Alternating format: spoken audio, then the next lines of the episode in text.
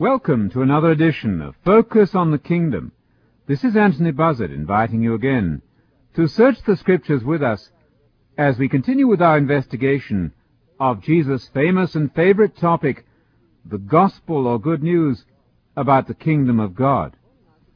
We've been pointing out that Jesus was a Jew who must be understood in his own first century Palestinian environment. It makes sense that if Jesus spoke to Jews, and those words are recorded for us in our New Testament documents, then those famous words must be understood in their own Jewish context.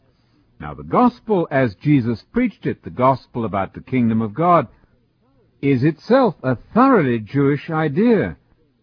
When Jesus came into Galilee saying, Repent, the time is fulfilled, the kingdom of God is coming soon, change your ideas, change your lifestyle, reorientate your whole pattern of thinking to a new horizon.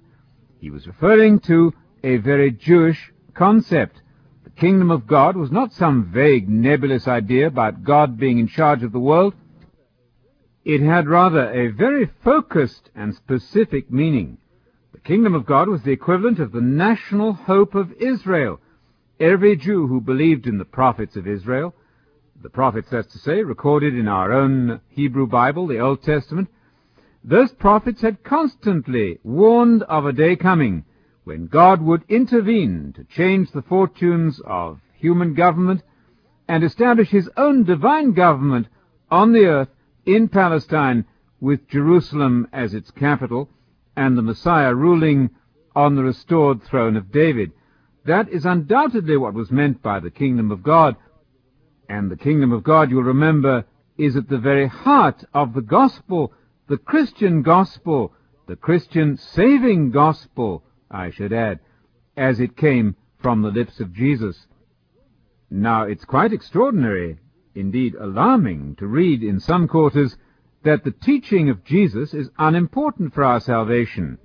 There are some who seem to be saying that Jesus came only to do three days' work, to die and to be buried and to be raised again. What then would be the point of all of his teaching? Jesus came to save and to seek lost sinners. And by that he did not mean that he came only to die. He came to preach and to teach, and all of that is part of his saving program.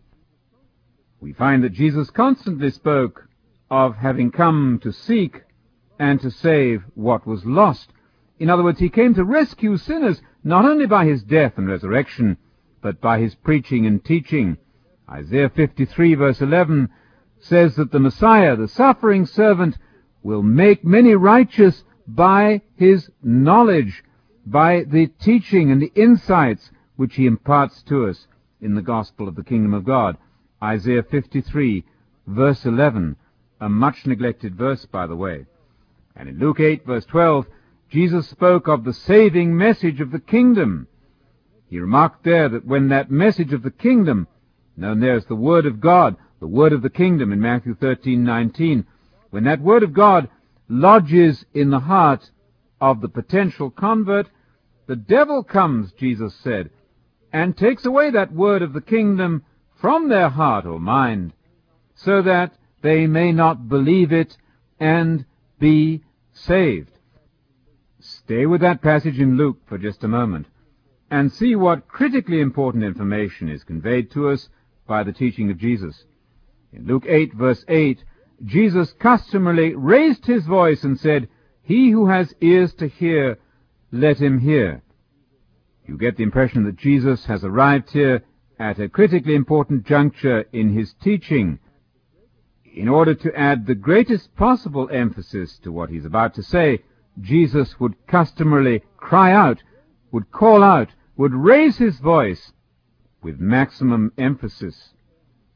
This was at the end of the famous parable of the seeds and the soil, known rather less happily as the parable of the sower.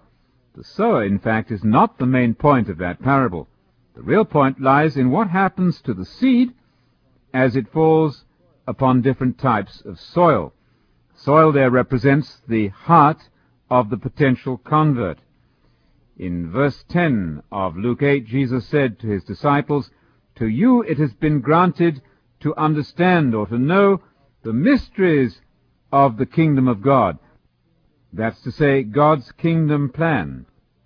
His grand design for establishing on the earth a fair society and a sound government under the leadership of his Messiah. Mystery in the Bible does not mean something inscrutable, something so enigmatic that nobody can understand it. It means revelation in regard to God's program. To the disciples of Jesus, the elements of that program, his kingdom program, have been revealed. But to the rest, Jesus said, those outside, it appears in parables, so that seeing they may not see, and hearing they may not understand. That's to say, they hear sounds as of a voice, but what's being said makes no sense to them. They may see certain words printed on a page, but it doesn't penetrate their comprehension. And then in verse 11, Jesus said this, Now the parable is as follows. The seed in the parable means the Word of God. In the parallel passage in Matthew 13:19, the seed is defined most clearly as the gospel about the kingdom. The seed is the Word of God or the Word of the kingdom. Those are interchangeable terms. And then Jesus said in verse 12, Those beside the road mean those who have heard, and then the devil comes and snatches away the word of the kingdom from their mind or heart, so that they may not believe in that message about the kingdom, Jesus' gospel, and be saved. So how important at this point is the teaching of Jesus? Wouldn't we agree that it's absolutely essential?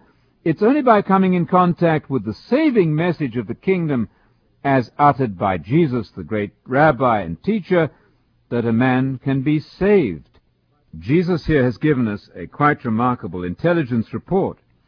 What he lets us know in this extraordinary statement in Luke 8 verse 12 is that the devil is fully aware of the danger from the devil's point of view of the progress of the message of the kingdom. It's when that kingdom message is firmly established in the heart of the believer that fruit for the kingdom can be borne. It's the essential seed, the seed, in fact, of immortality.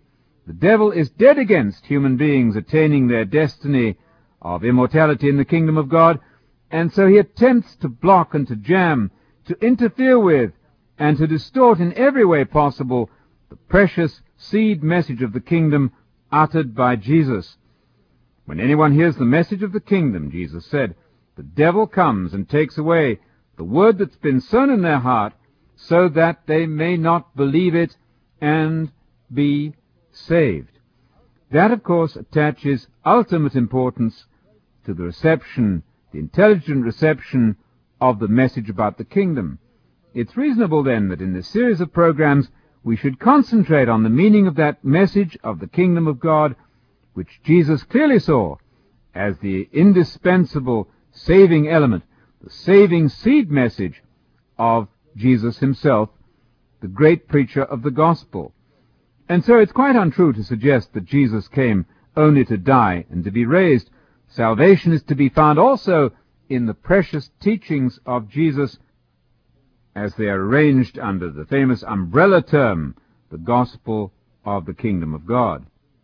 The reason why the term kingdom of God summarizes the teaching so well is simply that God was operating through Jesus and is indeed still operating through Jesus his great kingdom design.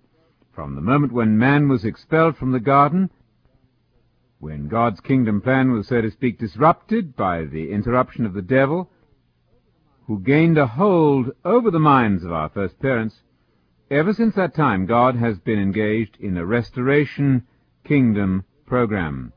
The kings of Israel, you know, were under trial. Some did well and some did badly.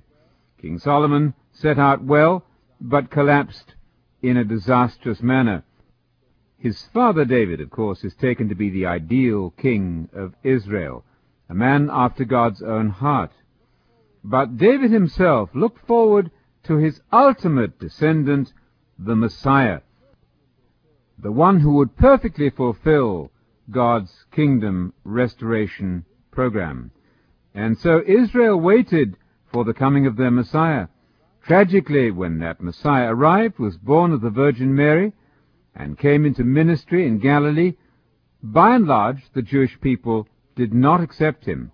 He came to his own, John reports, but his own people did not receive him, but as many as received his message, that's to say, believed in his name, his teaching, to those people God has given the authority to become sons of God, and as sons of God they will be rulers in the kingdom of God to be established on the earth when Christ comes back. Jesus, you see, was the ideal Israelite person, what Israel was intended to be from the start, namely God's representative, a shining light to the nations. Israel in Exodus 4:22 is called the son of God. And Jesus, you know, was recognized as the Messiah, the Son of the living God. You'll find that in the 16th chapter of Matthew, verses 16 to 18. In Matthew 2, verse 15, a text which originally applied to the nation of Israel is applied directly to Jesus. Now, why is that? Well, simply because Jesus is the ideal representative of the nation of Israel. He performs in a way which Israel should have done. Israel should have represented God faithfully Israel should have been God's spokesman, but not until the appearance of Jesus was that function carried out in a proper manner. Jesus, as the ideal Israelite, also sets the example for us who try to follow in his steps. He is the pioneer Christian, the model Christian, bearer of the good news of the kingdom of God, as each Christian also should be. The problem is that many Christians have not themselves learned what that gospel is, but by coming into discipleship with Jesus and learning from his kingdom message, as is described for us in the Gospels, Christians themselves should take the good news of the kingdom of God to their friends and their neighbors.